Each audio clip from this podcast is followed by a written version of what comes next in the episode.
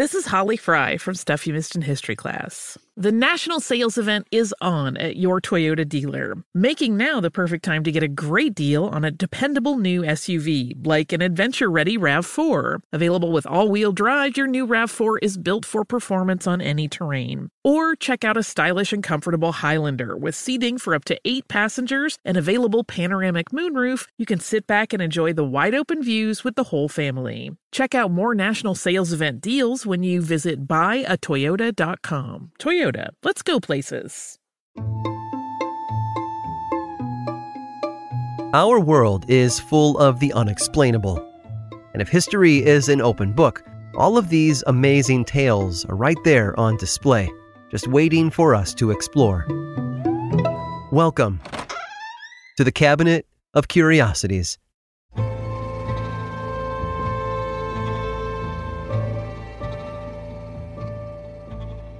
Very few good decisions are made when people are drunk. Whether they're calling up an old friend out of the blue or picking a fight with someone who's much bigger, it's safe to say that most actions performed under the influence of alcohol are often followed by regret. Unless you're Russell Arundel. In 1948, Arundel and his buddies had been drinking rum when they came up with a brilliant idea, one that would put them on the map. Literally.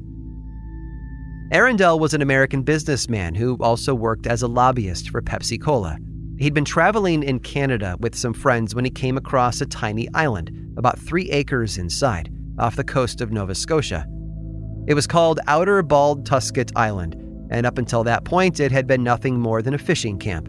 The nearby community of Wedgeport on the mainland had become a popular spot for tuna fishing, thanks to an international tournament that had begun back in the 1930s. Businessmen and celebrities from all over North America went there to participate, including Franklin Roosevelt and Amelia Earhart. Arundel had come to partake in a few days of tuna fishing, and he did what many wealthy capitalists do when they see something they want. He offered to buy the place.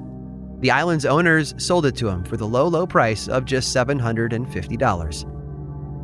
All of a sudden, Arundel had his very own patch of solid ground where he could wait out his seasickness or grab a bite to eat without having to row all the way back to the mainland. He returned one year later with plans to build a small house on the island. He hired several locals to do the work while he and some friends went off fishing. One night, while waiting for the house to be completed, he and his buddies went for drinks at a fishing lodge in Wedgeport. They downed glass after glass of rum, and as their inhibitions waned, their ambitions grew. That's when Arundel came up with what he believed to be a great idea.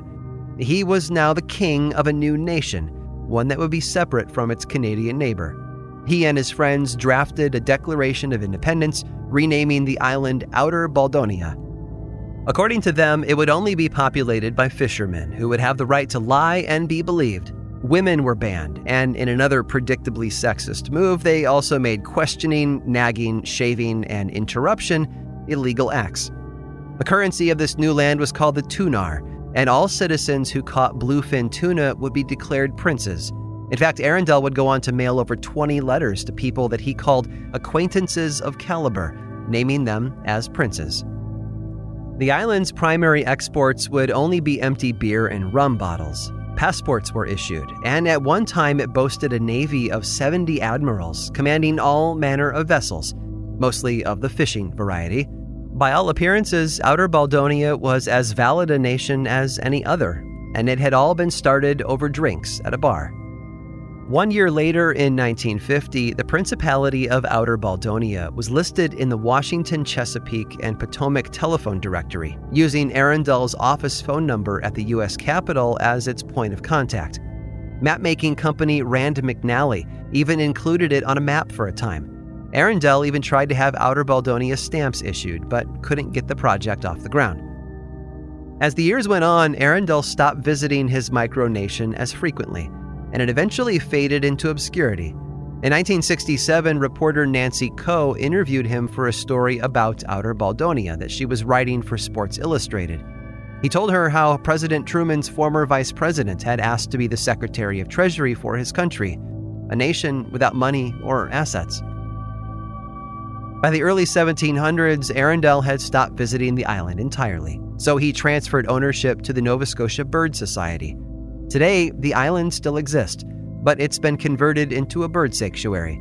Visitors are welcome to stop by and even hunt during the right season. Oh, and the tuna fishing tournament has also returned after a 40 year hiatus. Participants who catch something aren't named princes anymore, but they'll at least be able to grab a drink with friends if they want to, just as long as no one gets any wild ideas.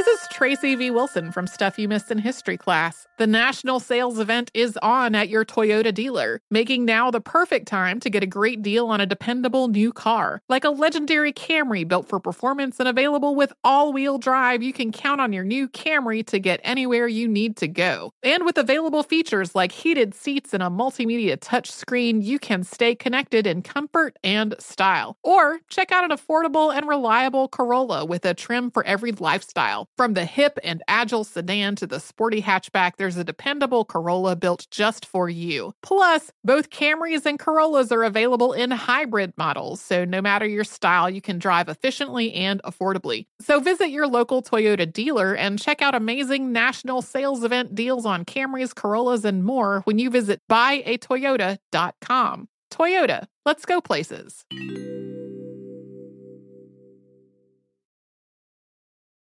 This episode is sponsored by Intuit. Here's a story for you. Once upon a time, a young woman was haunted by the ghosts of bad financial decisions, with credit card debt and an empty savings account looming over her every day. When she tried to ignore these ghosts, they only grew bigger and scarier, and these ghosts of her bad financial decisions were stopping her from living her best life. So she decided to face them head on and take control of her finances with help from Intuit.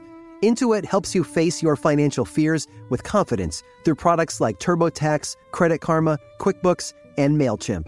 Whether you're trying to manage your money or trying to run a business, Intuit gives you the confidence to take control of your finances so you can live your best life. Intuit is the financial platform that helps everyday people prosper. Intuit has helped 100 million people live their best financial lives. Visit intuit.com, I N T U I T.com to start living yours. Let's get into it. Okay, quick math. The less your business spends on operations, on multiple systems, on delivering your product or service, the more margin you have and the more money you keep. Obvious. But with higher expenses on materials, employees, distribution, and borrowing, everything costs more. So to reduce costs and headaches, smart businesses are graduating to NetSuite by Oracle. NetSuite is the number one cloud financial system, bringing accounting, financial management, inventory, HR into one platform with one source of truth. With NetSuite, you reduce IT costs because NetSuite lives in the cloud with no hardware required, accessed from anywhere. You cut the cost of maintaining multiple systems because you've got one unified business management suite. And you're improving efficiency by bringing all your major business processes into one platform, slashing manual tasks and errors. Over 37,000 companies have already made the move. So do the math. See how you'll profit with NetSuite. Now through April 15th, NetSuite is offering a one-of-a-kind flexible financing program. Head to netsuite.com slash stereo right now. netsuite.com slash stereo. netsuite.com slash stereo.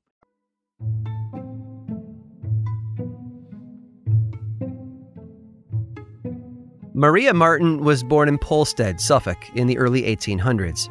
She lived with her stepmother and her father, who worked as a mole catcher. By the time she was 24, she'd already had two children out of wedlock, something that was pretty scandalous in her day. William Corder's older brother was one of the children's fathers, but William was the one who fancied Maria. His reputation as a con man and a womanizer preceded him wherever he went, though. He once sold the pigs on his father's farm without telling him and then pocketed all the money. His father settled the dispute without need for police or courts, letting William off the hook and teaching him absolutely nothing in the process. Later on, the young William graduated from petty theft to fraud. Upon being found out, he was exiled to London until his family started to dwindle. His older brother Thomas died after falling through some thin ice while trying to cross a frozen pond, his father and his remaining brothers didn't survive the next two years, leaving William and his mother to run the family farm together. And all the while, he and Maria Marten carried on a secret love affair. In 1827, she gave birth to her third child, this time by William. The arrival of the baby changed something in Corder, though, and he insisted that he and Maria get married. Even after the child died a short while later, he still wanted her to be his wife. Now, because of her previous children, the church would never allow them to get married in a typical ceremony. Instead, William suggested Maria meet him at a local site known as the Red Barn, a house with a red clay tiled roof that had become sort of a landmark. From there, they would travel to Ipswich and elope. A few days before they were set to leave, William came to Maria's home and warned her that the local constable was on his way to arrest her. He urged her to sneak off to the Red Barn as soon as possible. William would take her belongings ahead first while she disguised herself in men's clothing and snuck out before the authorities arrived. She'd meet him in the barn, and the two of them would leave for Ipswich.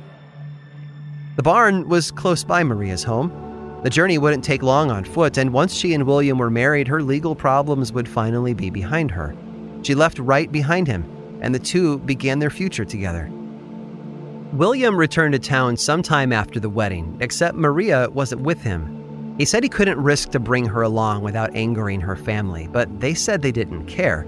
They wanted to see her. Unable to fend off her loved ones any longer, William returned to his wife, but they never came back. From there, he wrote letters to her family about what they were up to and that they had moved from Ipswich to the Isle of Wight. But he wrote the letters, not Maria. Her family kept repeatedly asking to see her, to get some kind of update directly from her, but William kept telling them that his wife was sick or that her letters must have been lost in the mail. Meanwhile, Maria's stepmother was having dreams, vivid dreams about her stepdaughter and her whereabouts. She dreamt that the young woman had been murdered and left to rot in the Red Barn. And after several nights of having the same dream over and over again, her husband, Maria's father, walked over to the Red Barn to put her fears to rest. Once there, he started digging where his wife told him the right hand bay of the far side of the barn. She'd seen it in her dream so clearly, and as he dug, his fingertips brushed against something. It was cloth, a cloth sack to be precise, and after pulling it out and looking inside, he recognized its contents immediately. It was his daughter, Maria. The only suspect who came to mind was William Corder, the last person to have seen her alive. They finally tracked him down to a ladies' boarding house in West London, a business he ran with his new wife, Mary. The police arrested him and brought him back to Polstead for a trial. At first, he denied having killed her, but all the evidence, such as witness testimony and a green handkerchief of his that had been tied around her neck, were enough to convict him. He spoke with a priest and decided that if he was going to hang for his crimes, he might as well do it with a clear conscience. So he finally made a formal confession. Yes, he had killed Maria, but it had been an accident, he claimed. After his execution, the crowd bought pieces of the rope he was hanged with for one guinea per inch. But the dream that led to his capture? That, my friends, was priceless. I hope you've enjoyed today's guided tour of the Cabinet of Curiosities. Subscribe for free on Apple Podcasts or learn more about the show by visiting curiositiespodcast.com. This show was created by me, Aaron Mahnke, in partnership with How Stuff Works. I make another award winning show called Lore, which is a podcast, book series, and television show. And you can learn all about it over at theworldoflore.com. And until next time, stay curious.